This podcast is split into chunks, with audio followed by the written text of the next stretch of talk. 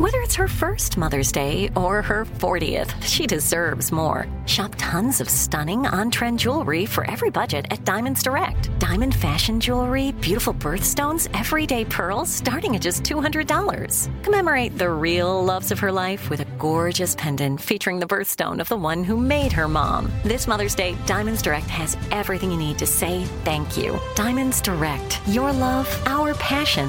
Online at diamondsdirect.com.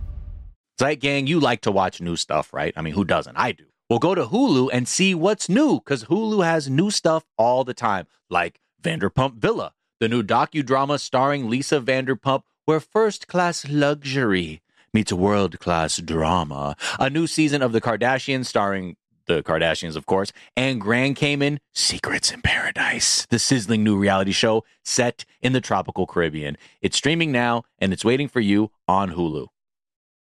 Here's something you might not know about wireless. Sometimes what you see isn't what you get. But with Visible, what you see is what you get. Switch to Visible, the wireless company that makes wireless visible. Get a one line plan with unlimited 5G data powered by Verizon. Just $25 per month, taxes and fees included. Switch now at visible.com. Monthly rate on the Visible plan. For data management practices and additional terms, visit visible.com. Hey guys, so I've always wanted to do some sort of like top episodes of the year rundown thingy. This year I had a little extra time before taking off for the holiday. And so kind of threw something together just based on like what the episodes were that you listened to the most in future years. I'd like to open it up for voting, get your input. But for this year, we're just going to be rerunning each of the top five episodes uh, while we're on holiday break. And here we are. We're up to number one. Um, this is the most listened to episode of the year 2023 uh, for a year where bullshit about AI dominated the headlines, bullshit AI headlines dominated my brain, like the Van Vaught thing. I think it's very appropriate that the most listened to episode was about bullshit AI. Uh, it's another one of our expert guest interview episodes. Uh, I hope you enjoy listening back to it as much as I did and hope you're having a great holiday. We'll see you in the new year. Thanks, everyone. Bye. Hello, the internet, and welcome to season 306, episode two of The Daily Zeitgeist, a production of iHeartRadio. This is a podcast where we take a deep dive into America's shared consciousness. And it is Tuesday, September 26th, 2023. Ooh, you ready? You know what this is, right? Ooh. You know what this is, right? Uh-oh. For all my pancake lovers, it's your day. It's National Pancake Day. It's also National Shamu the Whale Day. Shout out Shamu. It's also for all my dumpling lovers out there, or for me specifically, my gyoza lovers out there, National Dumpling Day. Okay, so you know, celebrate however you seem fit, uh, depending on your cultural disposition. It's also National Johnny Appleseed Day. And I only bring that up because I remember in Christian school we were made to sing that as like a song before we went to lunch. Man, the amount of pro Johnny Appleseed propaganda that I had to live with. Did you Was live a lot of pro? Yeah, yeah, yeah. He's like his Yeah. name was like John Chapman or something originally. He just really liked it, really fucked with apples, that guy. he- I- And they there were like, like, a Disney children movie. must learn. Yeah. I bet there's some dark ass shit probably behind, you know, like some a story like that. It's got to be a milkshake though. Yeah. yeah, for sure. You know I mean? Very problematic. Yeah, but yeah. the way like the amount of information that I consumed, like I I had one of those my, my family had one of those book sets where it was like important historical figures Right. and like right next to Lincoln was like Johnny Appleseed and Wow. you know they, they I I was prepared for Johnny Appleseed to be like one of the major figures in my life right. and education. Yeah. education. Did you know the song? No, I don't. I, oh, I'm sure. the Lord is good to me, and so I thank the Lord for giving me the things I need the sun and the rain and the apple seed. The Lord is good to me. And then we could go eat lunch, but we had to sing that shit before. Wow.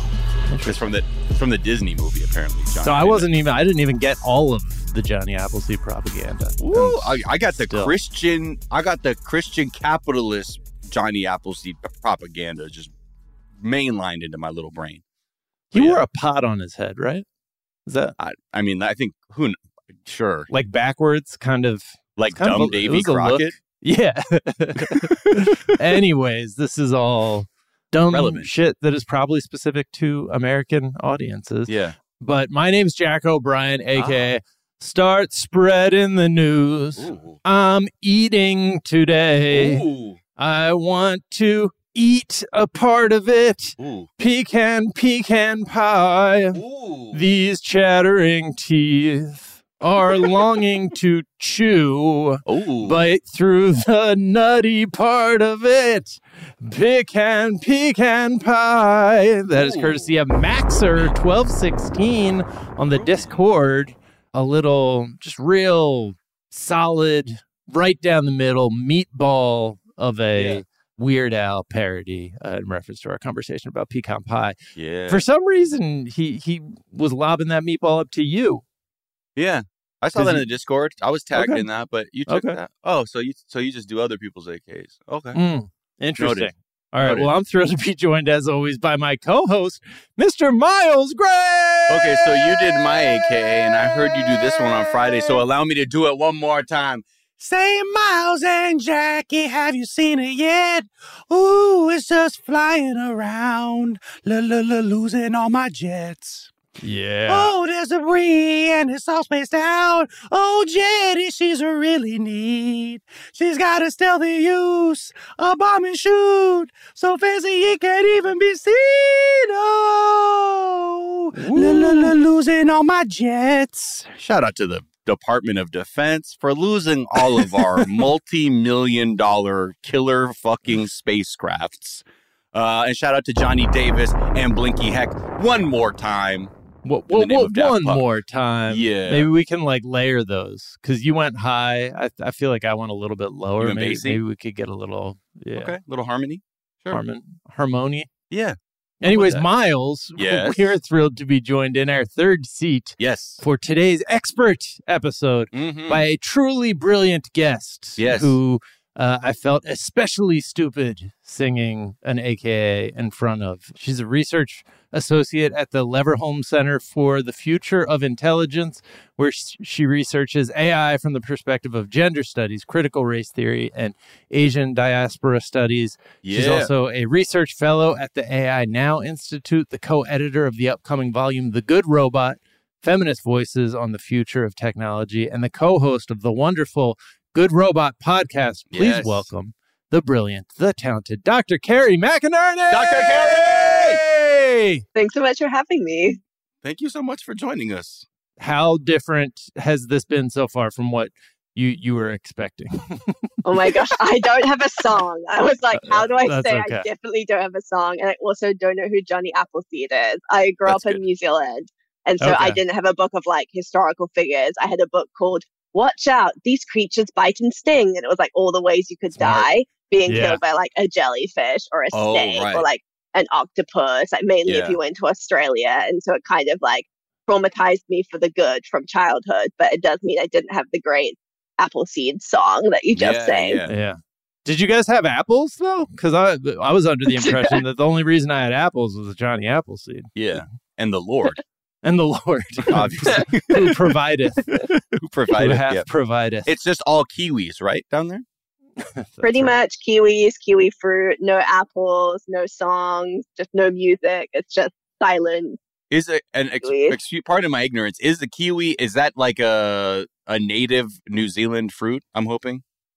And Uh, this so the kiwi is a native New Zealand bird, and then the kiwi fruit is what we call that like fuzzy brown fruit. Yeah, but yeah, here yeah. I feel like they kind of mix up the two, or they, you know, say Oh, whatever. my. That's They're what- both see? brown and fuzzy you. and sort of bulbous. Ignorance incarnate here, folks. But if you Sorry do about cut the bird in half, it looks exactly like the kiwi fruit. Right. Uh, a lot of people don't know that. Green It's with green seeds, with white a little core. seed seed core. Yeah. All right, Dr. McInerney, we have you here today to talk to us about AI. We've talked at last week's episode about AI. We're thrilled to ask you our follow up questions. But before we get to any of it, we do like to get to know our guests a little bit better and ask you what is something from your search history?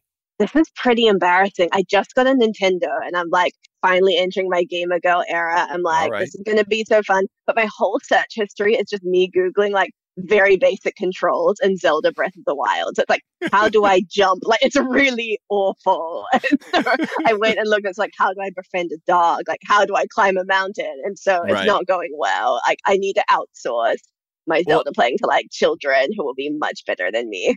Wait, but is it is it? It's not forcing you to give up, right? You're just you're you're just acclimating to the new environment, right?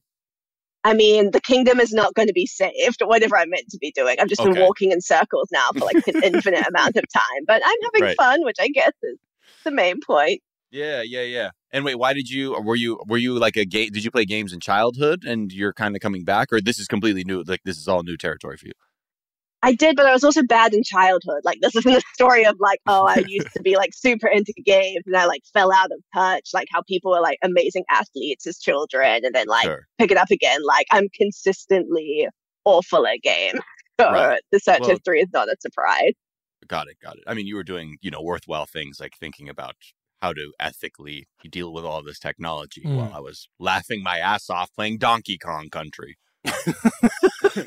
I'm just picturing you being like, ah, ah, whee!" You can slap the ground and bananas come out. It's a little hack people didn't tell you about. Our uh, AI guest on last week's expert episode was saying that video games are one of the ways that he thinks that the future the future of AI is going to impact our our day to day lives. Is that is that something that you think about as you're out there, kind of just walking in circles in uh, Zelda Breath of the Wild? I mean, I feel like I perform so poorly. They probably think I am like an NPC or something. it's just like that is not a person with free will. Like that is a person just following a fox around for days. So It just it just rotated 720 degrees over and over for no reason.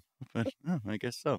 Have they made games more fun for people who suck at video games? That that's the innovation that I'm looking for cuz I I was never very good at them, but Yeah. I, I I liked playing them. I like hearing about them.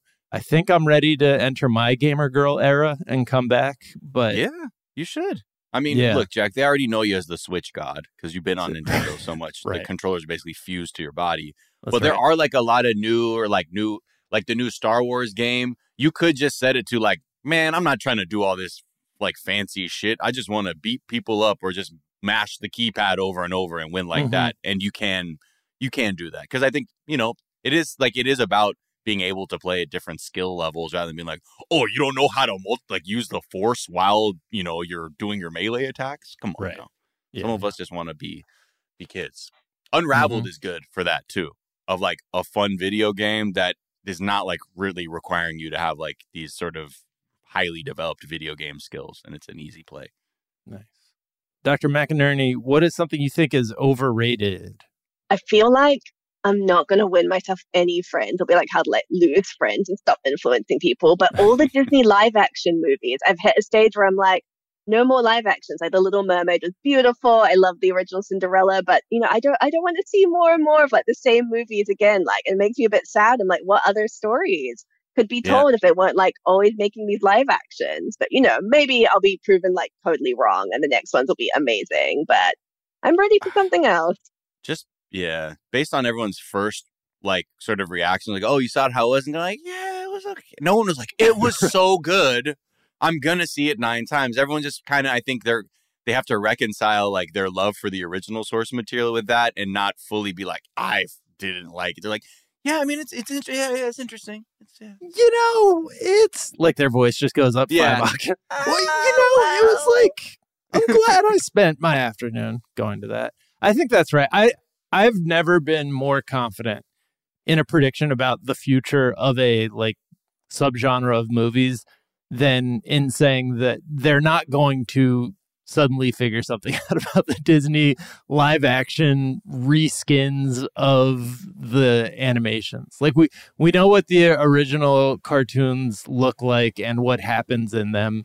We know what is possible here. like right.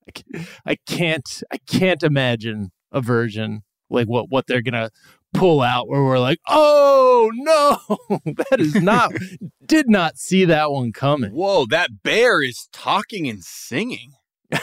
Hold on. Oh, they already did that. That wa- that was What? the best one. I think was Jungle Book, and that was uh the first one they did. And ever since, I feel like yeah, been diminishing returns. Man. Although I didn't see the Little Mermaid, so I cannot speak to that one. Is you what's your favorite genre of film though, Dr. Kerry? Ooh, I mean, okay, so I really have a soft spot for like old school superhero movies. But my like most recent, most amazing film I saw was the latest uh, Into the Spider Verse film. What was it? Spider Man Yeah. Across the Spider Verse. Yeah. Uh, and I just I love animation in that film. It's so witty and the visuals are extraordinary. And Yep. it's just great films. So I wax lyrical about how much I love these films at work, Yeah, and everyone has to deal with me being like, "Go watch it." so anyone listening, go watch it. It's amazing. favorite favorite spider character, spider person in the universe? Oh my goodness. I can't remember the name of it, but the like really like the really like dark noir run for the first one. He's like from like all those like 1930s kind of Oh, like yeah, very yeah, dark yeah. mystery films. He's all in black and white. Yeah. I kind of love that. Yeah, yeah. Was it was it just Spider-Man Noir? Is that it? Yeah, I I think yeah. that's Noir Spider Man. Maybe I don't know. Or I'm sorry, Spider-Man Noir. Noir. what is when you say old school superhero movies? Do you mean like Christopher Reeves Superman, or are you talking about like the, The original, first Iron Man. The first Iron Man. Uh, I think it's almost like less like specific films. I love like almost films that have that like really cheesy like origin coming of age story. Like, Hmm. you know, for it's just really just about like they're discovering themselves and it's such a simple narrative. And like I feel Mm. like I should crave more complexity than that and I should want it to be more nuanced stories. But sometimes it's just really satisfying and you watch this clean cut narrative of this like good guy Yeah. defeating all these bad guys. And when I want to relax, I really enjoy that. In my day job, I think about lots of like complexity and nuance and like what we do with the future of society. And so, you know, Right. sometimes I find it very relaxing just to be like Star Wars. Yeah. You're like, Yeah. I lo- love a Joseph Campbell type flick. Just give me that hero's journey in every. It's all gonna be form. okay. Yeah, yeah, yeah. Nothing's gonna go wrong. Challenge your old self to become your new self. Yes. But Doc Ock is a is an example of what we're facing with AI, like in the immediate future. I think we can all agree on that, right? Spider Man Two. in a way, you're like, it's giving me the equivalent of like eight arms in a way. you're like, oh boy, we're What uh what's something you think is underrated? Ooh, underrated. I mean, I'm a big like cozy night in person. Like, I want to be one of those fun party people who are like, you know, is out raving. But realistically, at 10 p.m., I'm like, the day is over. I'm in bed. Like, I think a cozy night in, especially autumn's coming, like, that's just my happy place. Just Mm. me at home, my husband. Life is good. yeah. Cozy vibes. I like that.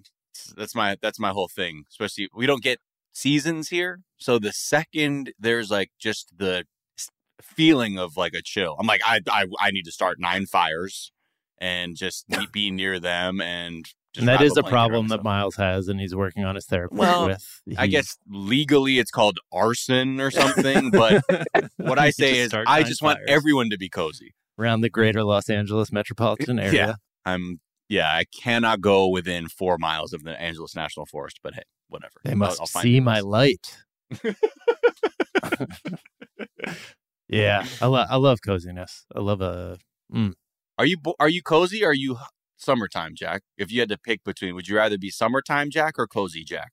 Uh, I do. I I do love a summer, especially I'm I'm in my uh, swimming phase where I just I really like getting in a body of water, get run running into the ocean even when it's a little cold ocean, and yeah. So I I think I'm like in a summer phase, but Yeah. I Yeah, you know I I am feeling the need to to get cozy right Yeah. now. I'll yeah. always take cozy.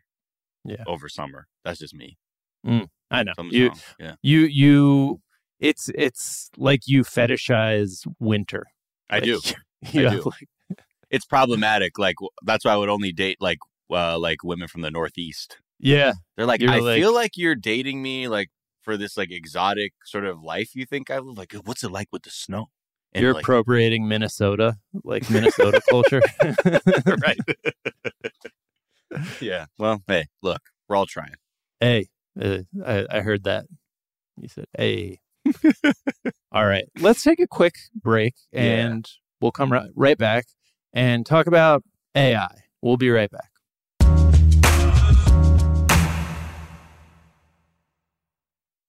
You like to watch new stuff, right, Zeitgang? I know I do. Well, go to Hulu and see what's new. Because Hulu has new stuff all the time, like Vanderpump Villa, the new docudrama starring Lisa Vanderpump.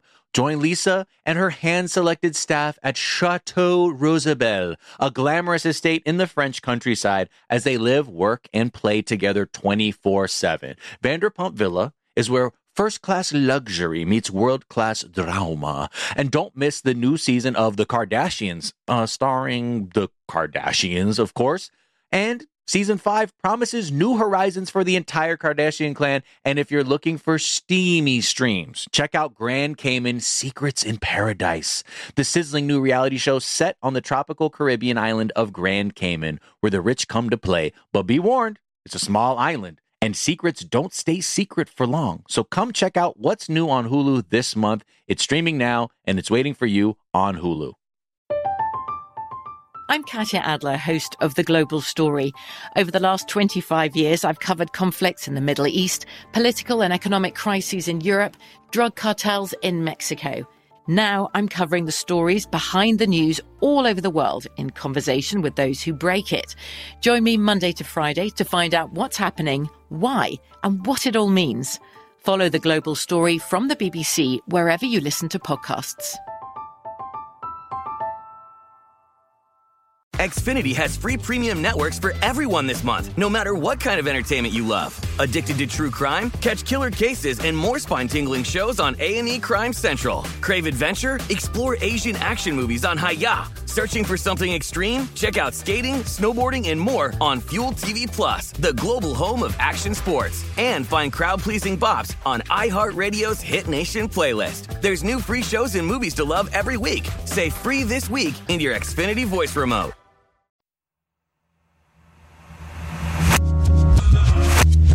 And we're back. We're back. And Dr. McInerney, as mentioned, I am an idiot on this AI stuff. I think I generally have like my my version of AI up until last week, I guess, like re- yeah. researching for our last expert episode was what I had read in, you know, mainstream articles that went viral and films, mo- like Hollywood films, and then like messing around with OpenAI and or uh, ChatGPT.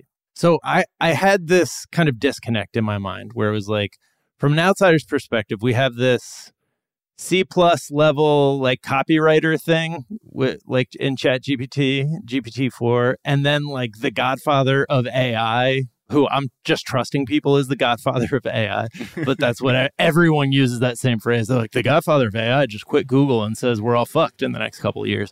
And I think it's confusing to me because I don't know exactly, like, I can't even like picture the way how he thinks we're fucked.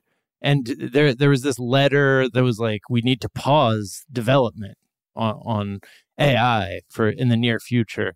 And I guess I'm just curious to hear your perspective on that pause letter and what what the kind of dangers of AI are in in the near future. Yeah, because to Jack's point too. Also, we were talking with uh, Joao Sedoc last week uh, at NYU about it, and like at the end of it, we're like, okay, so it's not Skynet, right, from Terminator, and then we're like, oh, great.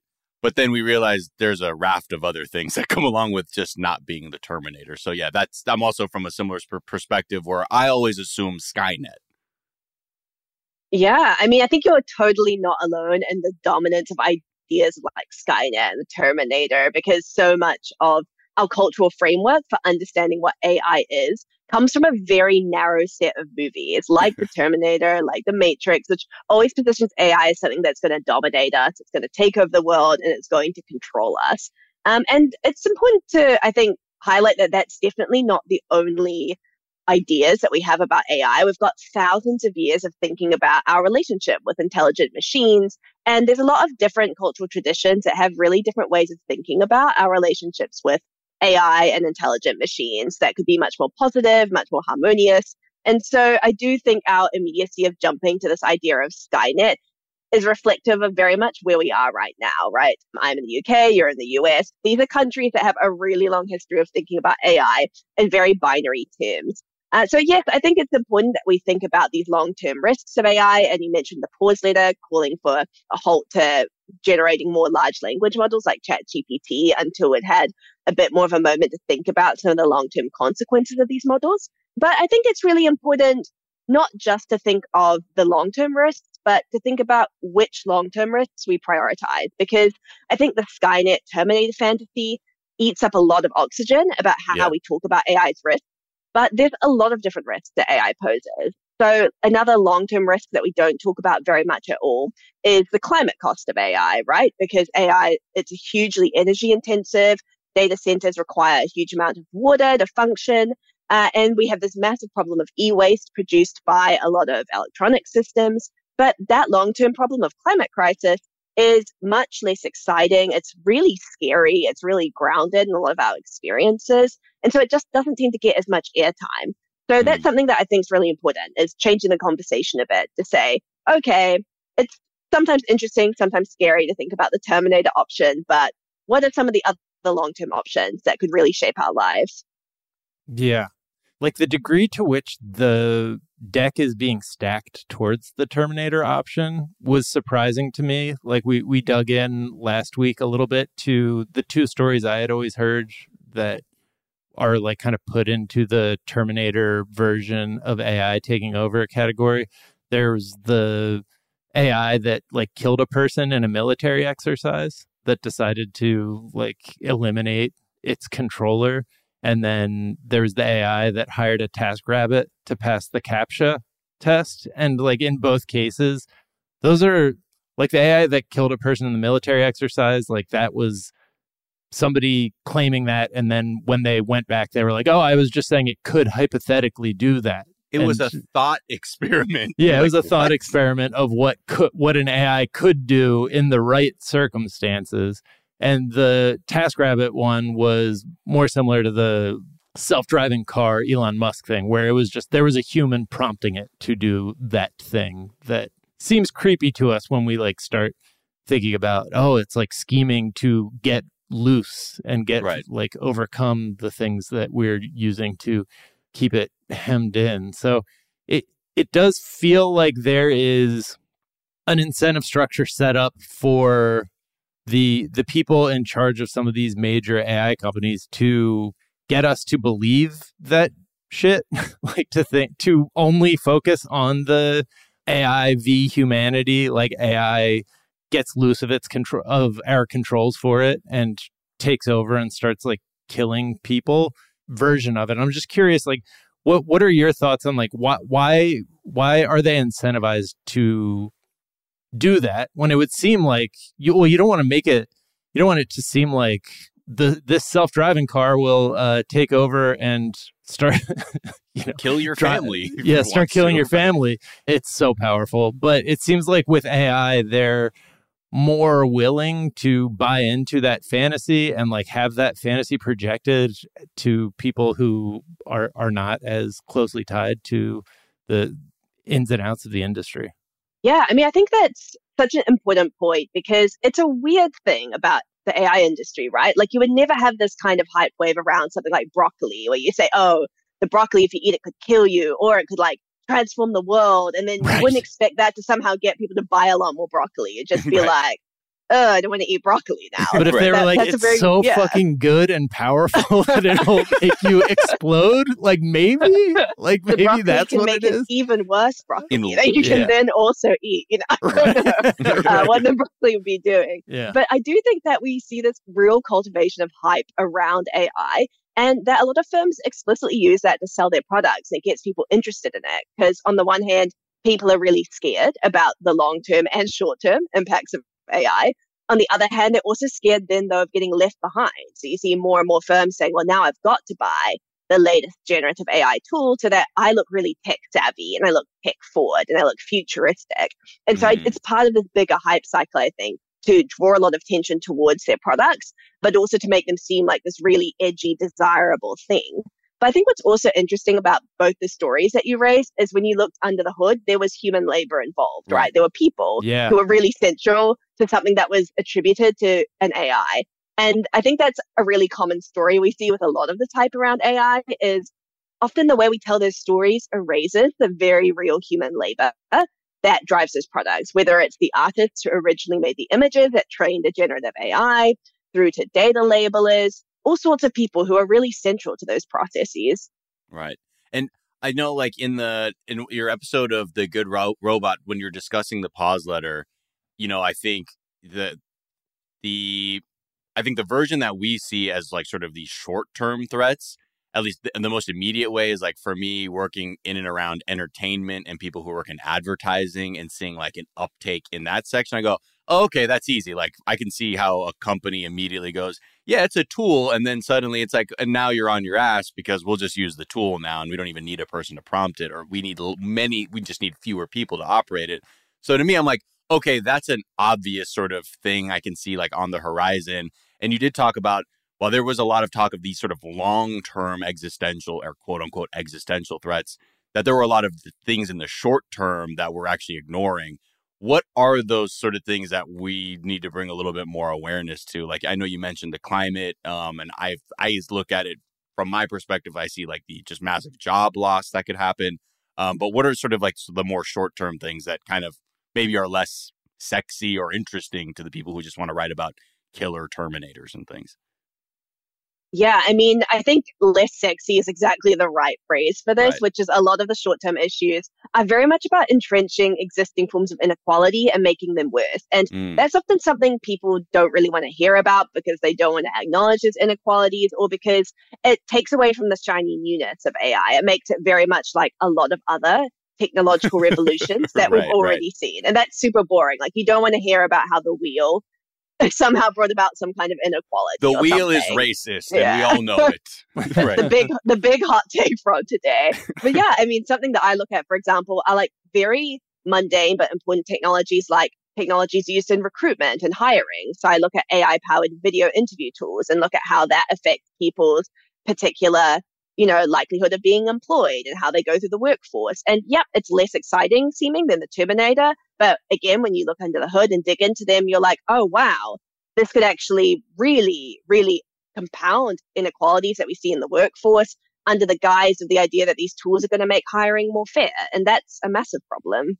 Right. So Yeah. because like the idea with those hiring tools is like it will actually take away these sort of like demographic cues that someone might use to like inf- you know they apply their own biases to. So in fact, it is the most equitable way to hire. But is it because of just the the kinds of people that are creating these sort of systems because they t- tends to be a bit one note that that's inherently where like sort of that like it begins to wobble a bit. It's a mixture. So, of course, yes, the lack of diversity in the AI industry is like very stark. It's also sadly in the UK, an industry where, for example, women's representation is actually getting worse, not better. So, that's a sad slap in the face for a lot of the progress narrative that we want to see. Um, but sometimes it's not even necessarily that the people creating these tools have bad intentions. Sure. Maybe not even that they're using faulty data sets or biased data sets. These are two of the really big problems that are flagged. But sometimes the underlying idea behind a product is just bogus. Like it's just a really bad concept. And yet somehow it gets brought to market again because of all this hype around AI. So with the video interview tools that we look at, for example, they basically claim that they can discern a candidate's personality from their face and from their words. So how they talk, how they move, they can decide how extroverted you are or how, you know, open you are, how neurotic you are, how conscientious you are, all these different markers of personality. To which I would say, firstly, no, there's absolutely no way an AI can do that. This is just a very old kind of racial pseudoscience making its way back Right. into the mainstream, saying, okay, we can totally guess your personality from your face. Like, it's like your friends looking at someone's profile picture on like Tinder or whatever and being Yeah, like, they look like they'd be really fun at a party. Like, it's about that level of accuracy Right.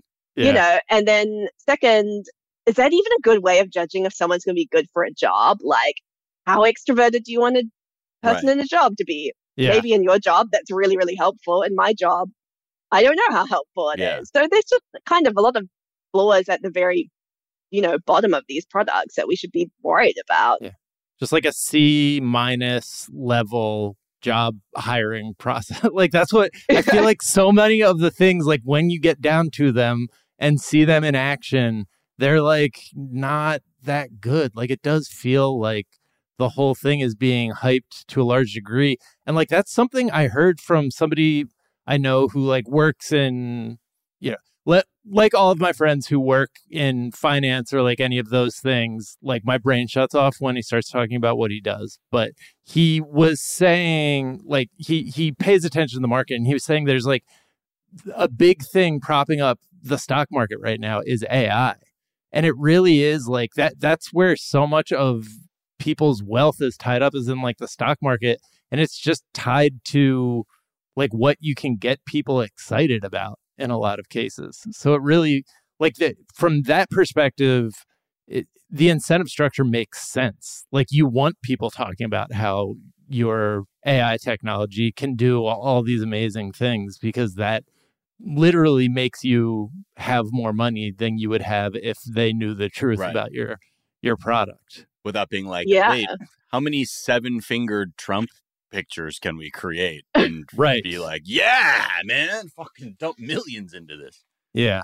Yeah, I mean, that's kind of something that's really come out over the last few years is how many firms just use the label of AI to get funding. Like, I think there was a study a couple of years ago that said like 40% of European AI startups didn't use AI, at which point you're like, well, what are you doing? Like, what do you sell? well, we could though. This podcast is actually an AI podcast because eventually it could use AI. And before we were recording, Miles was actually putting in. He asked an AI to uh, pitch him an episode of Friends Yeah. in which the cast and you know the people on the the friends on the show Yeah. deal with the fallout from the events of 9-11 and it wouldn't do it so we can't quite claim that we are an ai podcast yet Yeah. but but we- it did it did do it when I said do a uh, pitch me an episode where Joey and Monica drive Uber. oh right from yeah yeah, and yeah. it did so clearly it because you can see where these guardrails are. They're like, don't do 9-11 stuff though. That's uh, Right. No, but don't i mean do that. So yeah, I think there's two things we're talking about here. Like from from Right. one perspective, like yes, you you could put it in the category of like, well, yes, the wheel makes racism or colonialism more frictionless is a word Right. that gets used a lot, but like literally in the case of the wheel, frictionless. but AI and like a lot of technology is designed to make groups of people and like our interactions and the things that make people money more frictionless and that's something that you guys have have talked about on on recent episodes of good robot like the, the, there's this one example that really jumped out to me that i think was from your most recent episode or at least the one that's up most recently right now as we're recording this where you guys were talking about a company that asked a regulating body to make an exception to a law around like a high risk use of AI. And the law said that people had to supervise the use of AI, like just be- because it, it seemed dangerous. And the company appealed to the regulating body by saying, well, we just like that would cost too much and we would never be able to like scale this and make a profit. And it feels to me like our answer as a civilization to that complaint needs to be that's not our problem like that's Yeah. then then you shouldn't be doing it but instead it seems like the answer too often not just in ai but just across the board especially in the us is like okay well we have to make an exception so that they can make a profit around this technology or else the technology won't get developed because the only thing that drives technological progress is like the profit motive. But that's, you know, as I think you guys talked about in that episode, that's never been the best way to develop technology. Like it's it's been a good way sometimes to democratize existing technology, but like that's I, I don't know. I feel like that idea of you you have to make it profitable, you have to make it easy on these companies to keep trying different things for AI to become profitable is baked in at a like cellular level at this point in how a lot of you know western colonial civilizations operate Yeah, I mean, I think too often a lot of the technologies that shape our daily lives are made by a very narrow set of people who ultimately aren't beholden to us. They're beholden to their shareholders or to their boss, and right, so they don't really have our best interests at heart, right? Like, for example, take this whole rebranding of like Twitter to X by Musk. I remember waking up and finding my little Twitter bird replaced with this huge X and just being like, ugh, firstly, because it was part of, you know, Twitter's slow decline. Right. But secondly, it made me feel pretty disappointed or really aware of the fact that one guy could have such a huge impact on how literally millions of people use a social networking platform that's actually super important, you know, to their daily lives and has played a huge role in activist movements and fostering different communities. And I think that's a story we see time and time again with some of these big tech companies, which is not only do they have their own profit motive at heart, they also they're not beholden in any way to the public and they're not being compelled by regulation to make good decisions that necessarily benefit the public so i think a really important question going forward is how do we support kinds of technology development that are very much based in the communities that the technology is for and i think one really big part of that is recognizing that so many ai models, as you mentioned, right? They're designed to be scalable, and that's how they make money. This idea that you can apply them globally and universally. And I think that's a big problem, partly because it often is really homogenizing. It can involve like exporting a model from the US, usually out to the rest of the world. It's probably not actually appropriate to use in those contexts. But also, a lot of really exciting and good uses of technology, I think, come from these really localized, specific community based levels. So sometimes I think it can be about thinking smaller rather than bigger. Yeah. Yeah. I th- that was like another thing that struck me about like just all the warnings and even in that pause letter is sort of like the presumption that it's like, well, all you motherfuckers are gonna use this. So we gotta talk about it. Yeah. Where it's like, I don't know, I don't even fucking know what it is. Like a second ago I thought it was Skynet. and now like you know, you have your company being like, yeah, we now have enterprise AI tools. Like, welcome. You're like, but what am I? Huh? Like, what? Am, and I think that's what's a really interesting thing about this as like a sort of technological advancement is before people even really understand what it is, there is like from the higher, the powers that be sort of going into it being like, well, this is it. Like everyone's using it, but I'm still not sure how. And I guess that probably feeds into this whole model of generating as much, you know, excitement, market excitement about AI is by taking the angle of like everything's different because everyone is going to be using AI. Most of y'all don't know what that is, but get ready. And I think that's what also makes it very confusing for me as just like a lay person outside of the tech sphere to just be like, wait, so are we all using it? And even now, I really, I still can't see what that is and how that benefits me. And I think that's a big part of, I'm sure, your work too, or even like any ethicist, is to understand like, well, who does it benefit? Like, first, we're making this because it benefits who and how. Yeah. And I think yeah. is I mean, it right now it benefits the companies that are making it? It sort of feels like that's the way it's being presented, or slightly being like, yeah, you guys are going to love this, but really, it's we're we're going to benefit from the adoption of this technology. Yeah, I mean, I think that's this crucial question is this stepping back and saying, actually, is this inevitable? And do we even want this in the first place? And I think that's what really frustrated me about the pause letter and about a number of kind of big tech figures signing on to it is that they're very much pushing this narrative of like, oh, this is like unstoppable and it's inevitable and it's happening. We've got to find ways to deal with it. And it's like, you're making it. Like you're the people literally making these Right. technologies in a lot of cases. So if you really think it's an existential risk to humanity, stop. It's honestly could even be that simple. But that, you know, what makes me really then question their motives and sort of coming forward with a lot of this kind of very doom and gloom language. Um, I think it's also interesting if you look at, for example, countries as national AI strategies. Um, so if you look at, say, like China and the UK and the US and these countries that are now thinking about what their national long-term AI strategy is going to be, they also very much frame it around the idea that AI is completely inevitable, that this is going to be the transformative technology for imagining the future, for geopolitical dominance, for economic supremacy. And again, I think as an ethicist, what I really want people to do is step back and say, I think we're actually at a crossroads where we can decide whether or not we think these technologies are good for us and whether they are sustainable, whether they are a useful long term thing for our societies, or actually whether the benefits of these technologies are going to be experienced by very few people and the costs are going to be borne by many. Mm. Right. we talked last week of, about the scientific application that you know used deep learning to figure out the shapes of proteins, the structures of proteins, and that that could have some beneficial uses. Will probably have some beneficial uses for you know how we understand disease and medicine and how we treat that. But there are ways to probably differentiate and think about these things like it, it's not you don't just have to be either luddite or like ai pedal to the floor you know let, us just get out of the way of the big companies you know it, it feels like but but it is such a complicated technology that I think there's going to be inherent cloudiness around how people understand it and also manufactured cloudiness because it is in the overall system's benefit, the overall system being like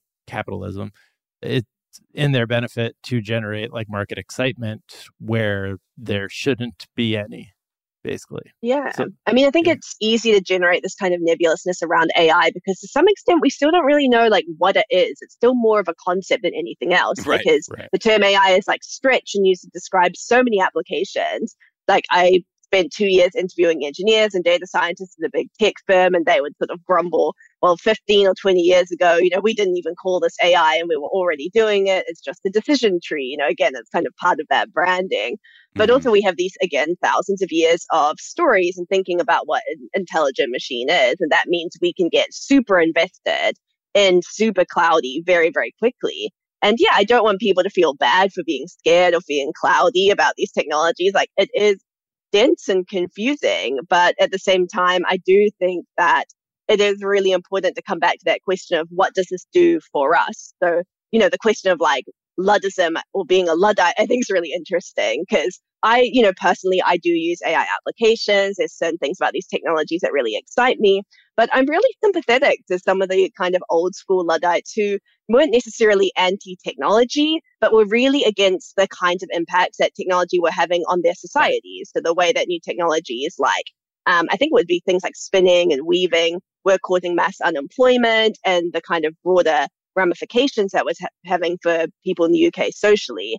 And that kind of has quite a scary parallel to today in terms of thinking about maybe what AI will bring about for the rest of us who maybe aren't researchers in a lab, but who maybe might be replaced by some of these algorithms in terms of our work and our output.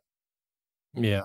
Can you talk at all about open source like models of because you know what when we talk about this idea that corporations have all this power and are incentivized to do whatever is going to make the most money, which in a lot of cases is going to be the thing that removes the friction from consumption decisions and you know just how people interact and do these things which well, as you guys talked about in your episode like removing the fric like friction can be really good sometimes. Sometimes your system needs friction to stop and correct itself and recognize when bad shit it, when things are going wrong. Right. But you know, th- there's also a history in even in the U.S. where corporations are racing to get to a development and ultimately are beat by open source models of technological organ- organizing around like getting a specific solution. Do you have any hope for like open source in in the future of AI? Yeah, I mean, I think I'm really interested in community forms of development. And I think open source is a really interesting example. I think we've seen other interesting examples around things like collective data labeling. Um, and I think that these kinds of collective movements, on the one hand, seem like a really exciting community based alternative to the concentration of power in a very, very narrow segment of tech companies.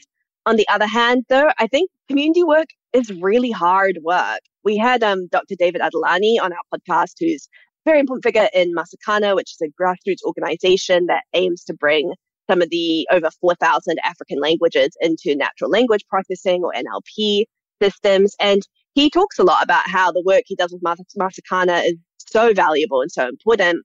But it's also really, really hard because when you're working in that kind of collective decentralized environment, it can be much slower. And as you said, there can be a lot more friction in that process. But, counter to this move fast, break things kind of culture, sometimes that friction can be really productive and it can help us slow down and think about, you know, the decisions that we're making very intentionally rather than just kind of racing as fast as we can to make the next newest, shiniest product. I was right. I'm also curious, like in your work too, you know, you talk about how, you know, like looking at these technologies, especially through a lens of like feminism and intersectionality and, you know, BIPOC communities and things like that. I know like broadly in science, there's like, you know, there's an issue of like language hegemony in scientific research, where if things aren't written in English, a lot sometimes studies just get fucking ignored because like I don't speak Spanish or I can't read Chinese. Therefore, I don't know if this research is being done and therefore it just doesn't exist because the larger community is like we all just think in English.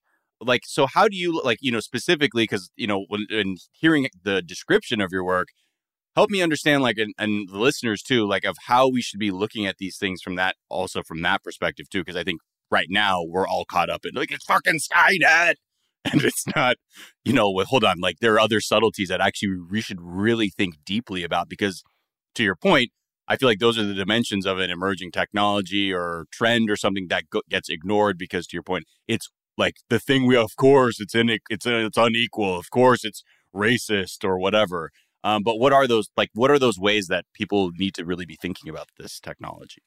Yeah, I mean, I think English language hegemony is a really good example of this broader problem of the more subtle kinds of exclusions that get built into these technologies. Because I think we've all probably seen the cases of AI systems that have been really horrifically and explicitly racist or really horrifically sexist from, you know, Tay, the chatbot that started spouting horrific right wing racist propaganda and had to get taken down through to Amazon hiring tool that systemically discriminated against female candidates. These are really, I think, overt mm. uh, depictions of the kinds of harms AI can do.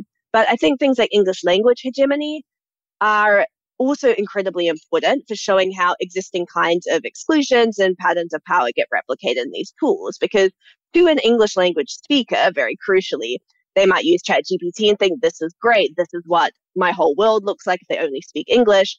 Obvious to anyone who is not a native English speaker or who doesn't only speak English, it's going to be an incredibly different experience. And that's where I think we see the benefits of these tools being really unequally distributed. I think it's also important because there's such exclusions in which kinds of languages and forms of communication can get translated into these systems. So, for example, I work with a linguist at the University of Newcastle, and she talks about the fact that there's so many languages, like signed languages and languages that don't have a written language, that they're never going to be translated into these tools and never going to benefit from them. You might think, okay, well, do these communities want those languages translated into an AI tool? Maybe, maybe not. I'd argue, of course, it's up to them, but those communities are still going to experience the negative effects of AI, like the climate cost of these tools. And so mm-hmm. I think it's just really important, like you say, to think about what kinds of hegemony are getting further entrenched by AI powered technologies. All right, great. Let's uh let's take a quick break and we'll come back and finish up with a few questions. We'll be right back.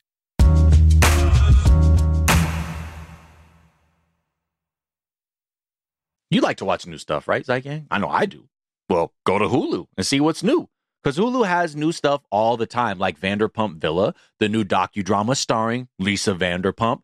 Join Lisa and her hand selected staff at Chateau Rosabelle, a glamorous estate in the French countryside, as they live, work, and play together 24 7. Vanderpump Villa is where first class luxury meets world class drama. And don't miss the new season of The Kardashians, uh, starring the Kardashians, of course. And Season 5 promises new horizons for the entire Kardashian clan. And if you're looking for steamy streams, check out Grand Cayman Secrets in Paradise, the sizzling new reality show set on the tropical Caribbean island of Grand Cayman, where the rich come to play. But be warned, it's a small island. And secrets don't stay secret for long. So come check out what's new on Hulu this month. It's streaming now and it's waiting for you on Hulu. From BBC Radio 4. Britain's biggest paranormal podcast is going on a road trip. I thought in that moment, oh my God, we've summoned something from this board. This is Uncanny USA. He says, Somebody's in the house, and I screamed. Listen to Uncanny USA wherever you get your BBC podcasts. If you dare.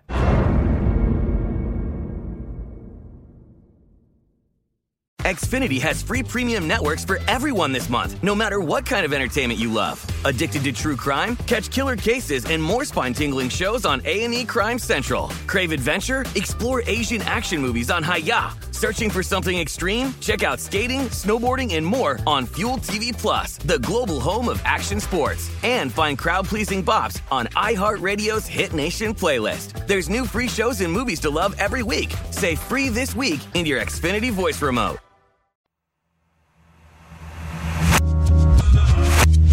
And we're back. We're back. And all right. So I mean, one thing that I want myself to to just like get out of this conversation is just a sense of like ways that we like what we think AI might look like how it might impact what the world around us looks like in the not too distant future. And we we've we've already talked about like some ways that AI is being overrated as like a autonomous killbot, like Terminator style t- killbot. You know, there's there's some other examples like one on one of the episodes of your podcast an AI expert talks about getting an AI enhanced cancer scan and assuming the scan was like taking 3D video and doing or doing like 3D modeling and it was just putting a box on a 2D image. And I, I believe the guest like admits that they were influenced by like Hollywood movies.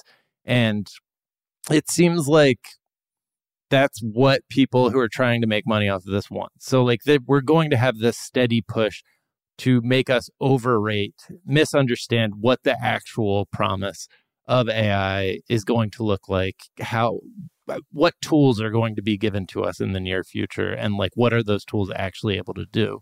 So I'd just be curious to hear from you like what do you think way, ways that AI might intervene in our lives in the near future might already be intervening in our lives what what are those things that we're underrating like what and what are the things that you think are probably taking up too much of our bandwidth in terms of how, how we're picturing ai Oh, that's a great question. I think to start with the second half, to start with what I think is maybe a little bit overrated or maybe will take a bit longer to pan out, I would say some of these really high tech applications, like things like AI and, and medicine, for example, I think that we might not see them expand beyond a very narrow set of controlled circumstances. I think this idea that, you know, soon every hospital will have this tool or say AI in education, that every classroom is going to have access to this tool, I think is unfortunately just really grossly overestimating the kinds of resources, certainly mm. in hmm. this country, that schools and hospitals have. I was talking to a friend who's a doctor um, here and she was saying, Oh, well, what do you think about AI in medicine? And then she kind of stopped for a moment and just laughed and said, Well, I don't know why I'm asking you that because my hospital uses paper notes. And I said, What? And she yeah. said, Yeah, our whole hospital is not computerized. And that was a good reality check for me because sure. it made me realize, like, wow, actually, some of the stuff that I'm thinking about is so far away from the reality of what people like my friend, the doctor, is having to deal with on the ground. And same with schools. You know, here, a whole hundreds of schools, I think, have had to be closed because there's some kind of issue with the concrete that they might collapse, which is a, horrific, but B, is such a different level of infrastructural problem that thinking about AI in the classroom right. is really not on the radar in that scenario. Yeah. Let's work um, on walls know. first. Yeah. Exactly. Yeah. Think about autonomous AI Socrates. Yeah. Yeah. yeah. It's like a low bar. Yeah. People are like, what if students cheat? And you're like, look. Yeah. you know, what if the building the crushes them? Exactly. Uh, yeah, yeah, yeah. Yeah. You know, so so those are things that I think are maybe a little bit on the overrated side. I think in ways things are underrated. Like I'm really interested in how AI can change how we see the world and how we see ourselves. Like I think, you know, take for example something like TikTok. You know, I have to confess, I'm a big TikTok user. I love scrolling a lot of mindless Same. garbage. It Same. brings me a lot of joy and peace. Yeah. Um, but even things like AI powered beauty filters, right? Like I think that has such a profound effect on how you just understand and see yourself and your own face they're often really imbued with gendered and racist kinds of assumptions as well. I often look a lot whiter when I use a beauty filter, even though I'm multiracial. Like all of those assumptions, I think, they get baked in that seep into our lives in like really subtle ways. But I think collectively it can have quite a big impact. Yeah. yeah. I was talking I was talking about the I, I don't know if this is technically AI, but then again, I don't know what AI is or if there's like a specific argument. But like the the way that like iPhones take 40 pictures like consecutively and then like choose the best one from the 40 in like the live photo setting like feels like a thing and like it, it's really good at it.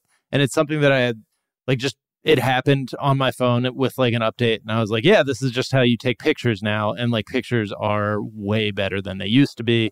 I think i saw somebody speculate that like some of the software like photoshop and other things that have traditionally had sort of a difficult learning curve will suddenly get much easier for people to use so yeah i, I like those those are like having actual tools that are like kind of easy to use and like very simple, straightforward. We know what the goal is here, and we're able to use these enhanced kind of programs to to achieve that goal. Like yeah. that that feels more possible to me and like something that we we might see in the not too distant future.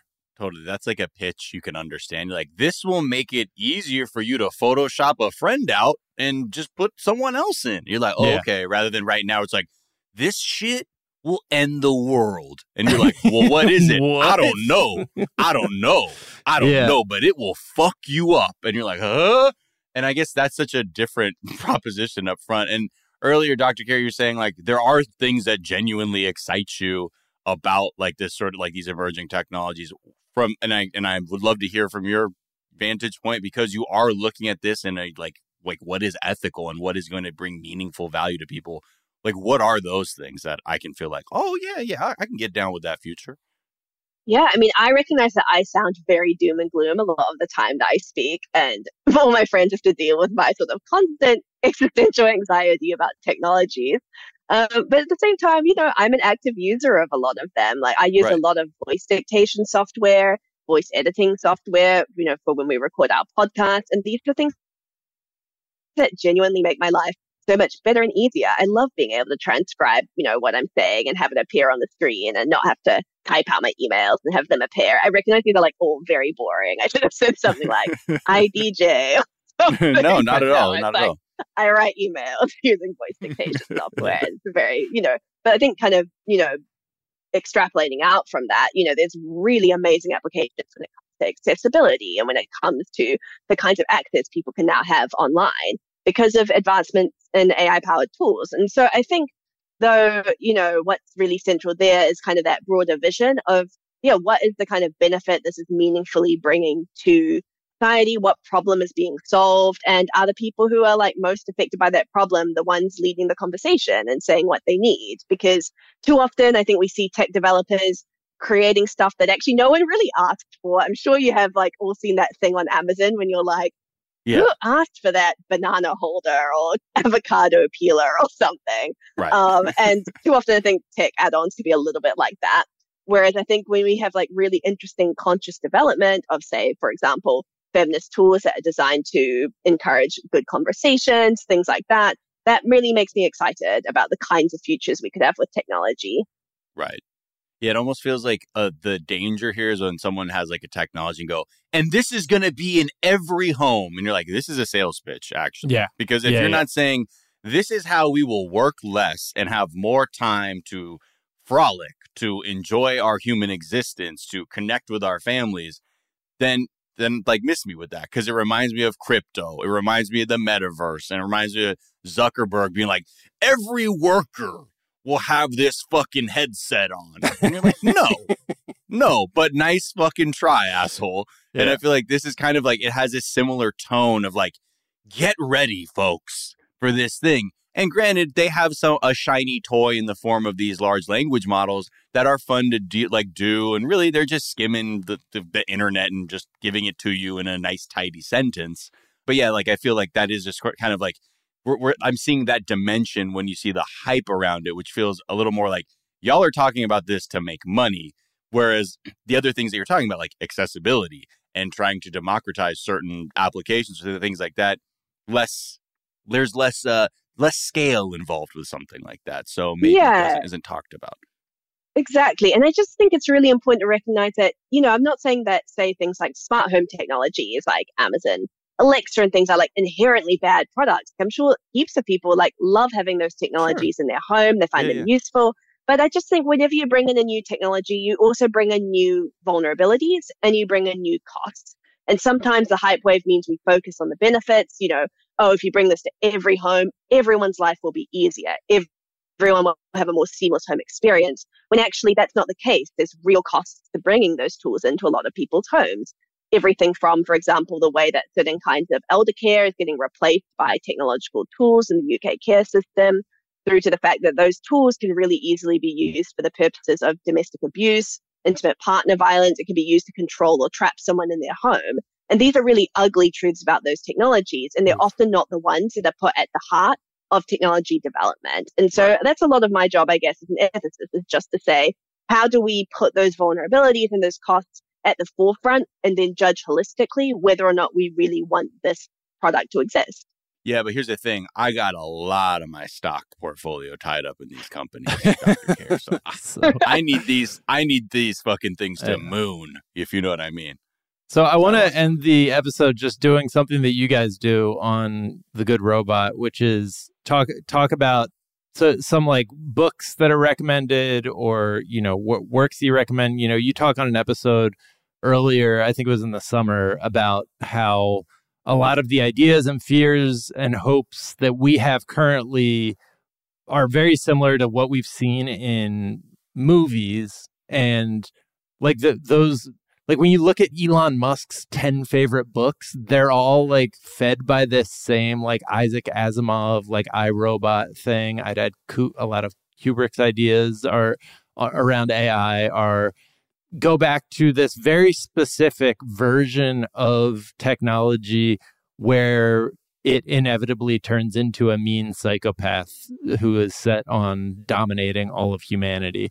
So, as an alternative, because we do like to talk about, you know, the the importance of expanding our imagination. Like, you know, with regards to climate, a lot of it is like either it's either apocalypse or business as usual capitalism. There's not like it, people have a hard time imagining the the alternative on AI. On the subject of AI, like what are so ha, ha, is there first of all is there any like mainstream kind of popular movie that you feel like actually like that example of AI like got it right and then are there other kind of more obscure works that you would send people to in order to sort of feed their imagination of like what what a world with AI technology could look like Yeah, I mean, that question of the imagination and how our current imagination of AI is really narrow is super key. And, you know, I think it's fascinating that, yes, you know, Musk and these folks have like a very narrow set of stories that they refer to. And in those stories, it's always like, oh, this hyper masculine tech bro makes an AI and then it looks like him and then it takes over the world. And you're like, are you okay? Yeah. that you're like your bedtime story. The you know, weird, the it's- mean it's very- sociopath bent on world domination thinks that all AI is going to be a mean sociopath bent on world domination. That's so weird. Right. Yeah, who would have guessed that? Yeah. but yeah, I mean, and something that I really like are stories, particularly science fiction stories. I love sci-fi and fantasy. I'm like a huge believer in like the way that it can help us imagine different worlds. Um, in terms of like mainstream films, I guess the one that like comes to the top of my head is Big Hero Six. So the Disney Pixar film where you have an AI powered kind of robot healthcare buddy called Baymax, and I think that's a really interesting example of an AI that you know at one point in the film he gets dressed up in armor and and you know uh, the kid Hiro starts to try and use him as a kind of weapon, but like this is an AI that so hasn't been designed to be a weapon Right. that kind of resists being weaponized a lot of ways. And in that sense, it's really countercultural to a lot of the AI we see Yeah. in Western film and cinema, which is often very weaponized. It's often either this like kind of sexy cyborg figure or it's this hyper masculine Terminator figure. Yeah. Um, so I find Baymax is kind of genderless. and like just a big non-violent cloud puffy balloon person but Yeah. that's also so accurate of what a young boy would do immediately with that is like Yeah. turn it into a weapon it's like the the tweet i can tell you me and my friends would have killed et with hammers it's like little little boys are monsters but that that's a great example Yeah, and in terms of like some alternative like Yeah. stories and ideas, sorry to do a really shameless self plug, but we have a book coming out called Yeah, The Good you go. Robot: Why Technology Needs Feminism. And I'm plugging it because it's really beautiful. We worked with a science fiction illustrator called Sinjin Lee, and there was myself and Dr. Eleanor Drage, my co-host. And the whole thing is these 2,000 word essays. They're really short and really punchy by lots of different guests we've had on the podcast. And they all respond to this idea of good technology dot dot dot. So it might be good technology is free or good technology, you know, challenges power. And the idea is you can just dip in, read one. They're also illustrated and then just dip out when you need a break or a moment. Uh, but yeah, I really would encourage you to pick that up because it just contains the most incredible feminist philosophers, technologists, inventors, activists who are really pushing forward different ideas of the kinds of technological futures we could have. I mean, apart from that, I read a lot of like Chinese diasporic, Asian American sci-fi as well, particularly sci-fi that's like thinking a lot about the climate crisis and AI and the intersections of that. And so I think a lot of those stories have really interesting and different perspectives on what AI is or can be from like Aliette de Bodard's work, which explores, you know, the relationships between like humans and sentient mind ships in the space opera universe through to like Lai's Saltfish Girl, which is like a very dystopian imagining of like a future society based on labor from clones. Like all of these novels, I think, just deserve like a lot more love and a lot more kudos because they're just absolutely interesting and imaginative and gorgeous ideas about the future. Amazing. Well, this has been such a fascinating conversation. Thank you so much for taking the time at what I have to assume is midnight where you are right now. It's almost nine. Almost nine. Okay. Yeah, that's too late. Uh, well, thank you, Dr. McInerney, uh, for, for doing the show. Where can people find you, follow you, hear you, all that good stuff?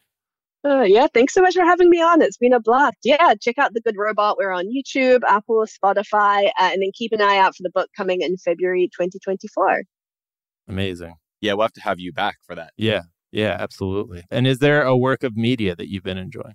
Ooh, media in terms of like a show, like a It podcast. Could be a tweet, uh, Show, could be a a TikTok, podcast, a a- book, A any- tweet? Oh, I feel like I should choose something like really intellectual, but I actually just sent my husband a tweet that really got me because it Yeah. was very me, which is um, it was it's actually a bit dark, but it was this news headline about this hiker who'd been missing, and the rescuers couldn't get in contact with them, and they didn't get rescued for 24 hours because they wouldn't answer their phone because it was an unknown number, and this is just exactly me. Like my husband Yeah. was like, "Please pick up the phone," and I'm like you know what? I'm like, I will not, I will not Right. answer an unknown number. And so that brought me a little bit of joy today.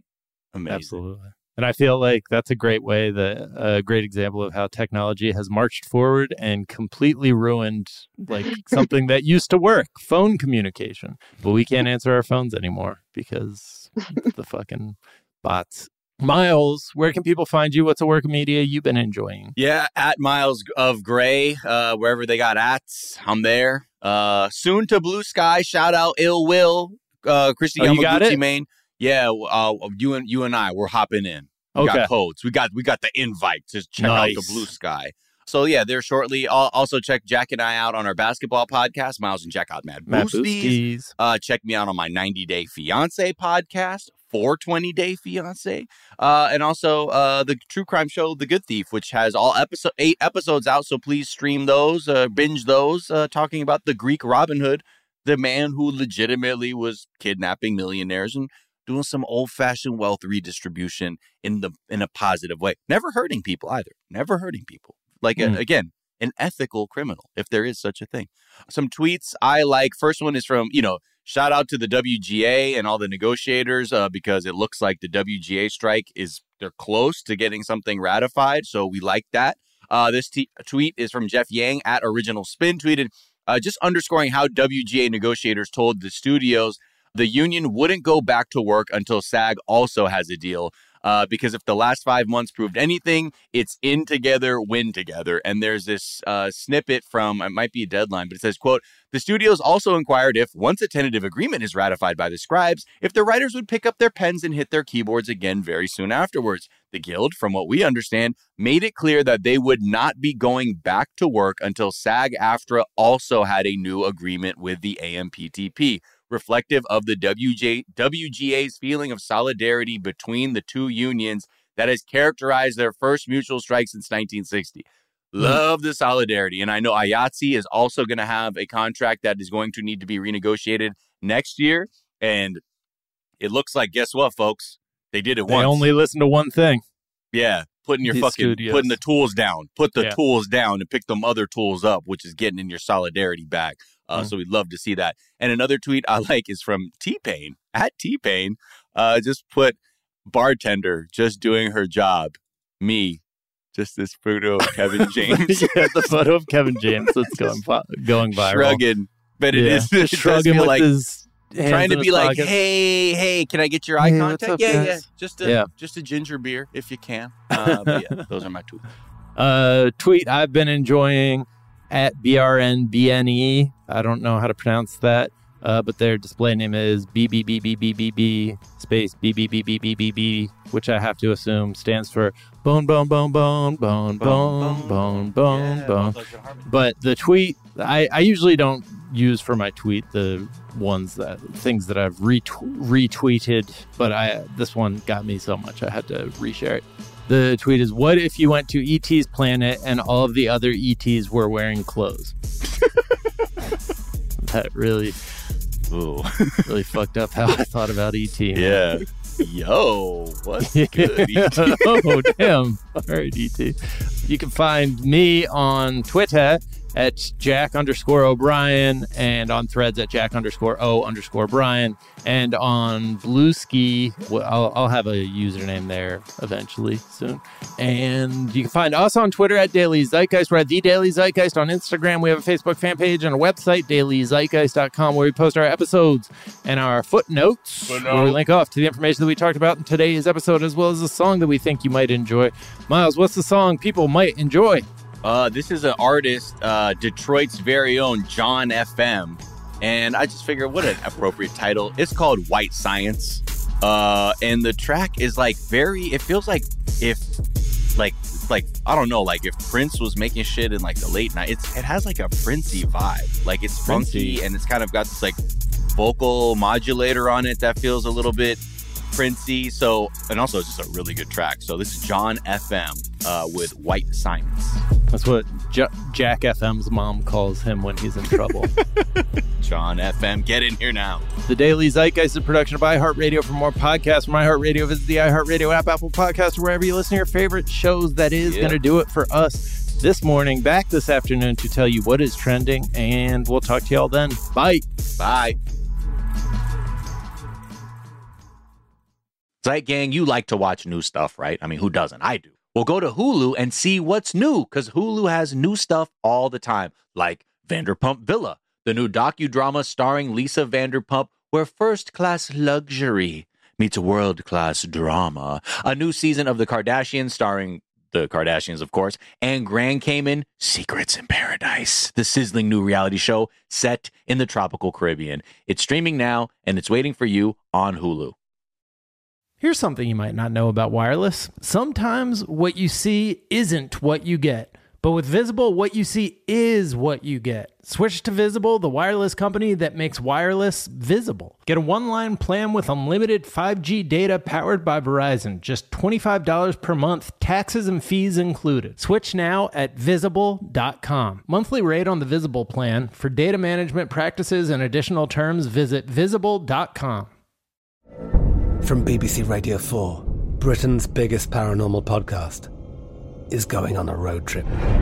I thought in that moment, oh my God, we've summoned something from this board. This is Uncanny USA. He says, Somebody's in the house. And I screamed. Listen to Uncanny USA wherever you get your BBC podcasts, if you dare.